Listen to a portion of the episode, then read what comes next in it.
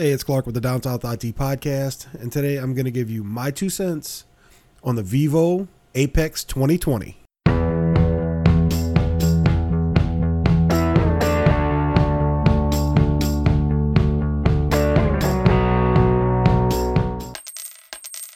First and foremost, I want to stipulate that this phone may not actually physically exist, but it was supposed to be presented at Mobile World Congress and being that Mobile World Congress was canceled because of coronavirus, this was basically the press release that Vivo put out on this new phone. And if all things are to be believed, this phone looks and sounds like it would be amazing.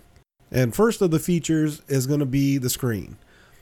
It's a six and a half inch 1080p screen. Now, I know that doesn't sound very futuristic or pushing the edge.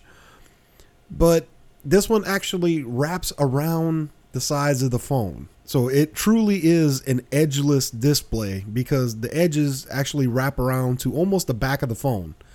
They're saying it's a 120 degree edge. You can almost think of it as the Galaxy 7 Edge and, and that kind of thing, except the edges go back a lot further on the phone.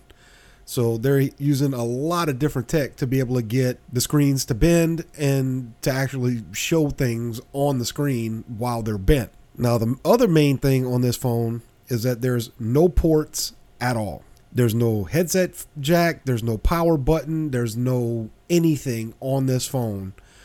Everything is through either pressure sensitive buttons on the sides of the phone where the edges wrap around or capacitive touch buttons, which in Vivo's defense, the ones that they come out on concept phones usually don't work very well, but by the time they actually make it into a consumer device, they usually actually work quite well.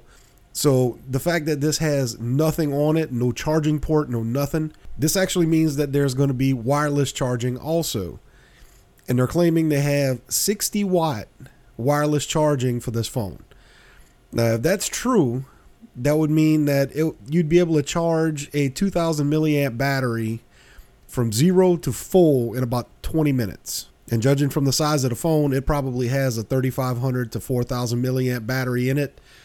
And that would probably run in the neighborhood of 35 to 40 minutes for a full charge. Now, moving on to the real meat and potatoes of what this concept phone is made for is the camera technology. Now, the front facing camera that they have, the selfie camera, is a 16 megapixel camera. And this one actually sits underneath the screen. So there's no notch or anything like that, nothing to impede the screen itself. And the camera sits actually under the screen and shoots through it to compensate for the lack of an open port, should you say, to actually have a camera sticking through. Vivo does have their software, uh, some software that the pictures run through to actually bump up the the brightness and different things like that. So you actually have a good and uh, actually a very, fairly decent image from what they're saying. But at this point, we kind of have to take their word for it because nobody's ever had hands on on this thing, and we don't have any any sample photos or anything like that to compare it against. So we're kind of just taking their word for it. But the real fun stuff comes on the rear cameras. First off, there's a telephoto lens. It's a 16 megapixel tel- telephoto, but this one has a five to seven and a half time optical zoom built into it. And the way they actually got this to work, and they actually do have moving lenses in this one, is they're using a periscope design. So the lenses actually sit 90 degrees off from where the lens actually takes in light. And there's, you know, a prism and different things like that to be able to reflect the image. So kind of like almost like a set of binoculars. But the periscope camera isn't the only one that's getting attention. The big one is the main camera. It's a 48 megapixel camera that's actually set on a gimbal. And basically, what it is is if you have kids and they have one of the no spill sippy cups, that no matter which way you turn it, it always stays down. The camera lens actually does the exact same thing while you're taking pictures and while you're shooting video. So every time you do something, it's automatically stable and it's always going to be correct. Now, granted, this is just basically a press release for something that they were going to release for Mobile World Congress. But if even some of this tech, especially that gimbal camera, I would love to get my hands on one like that in Best Buy and take a look at it. So if this ever does make it into a consumer phone, that is going to be a very, very interesting thing to see and see exactly how it works and what the image quality looks like.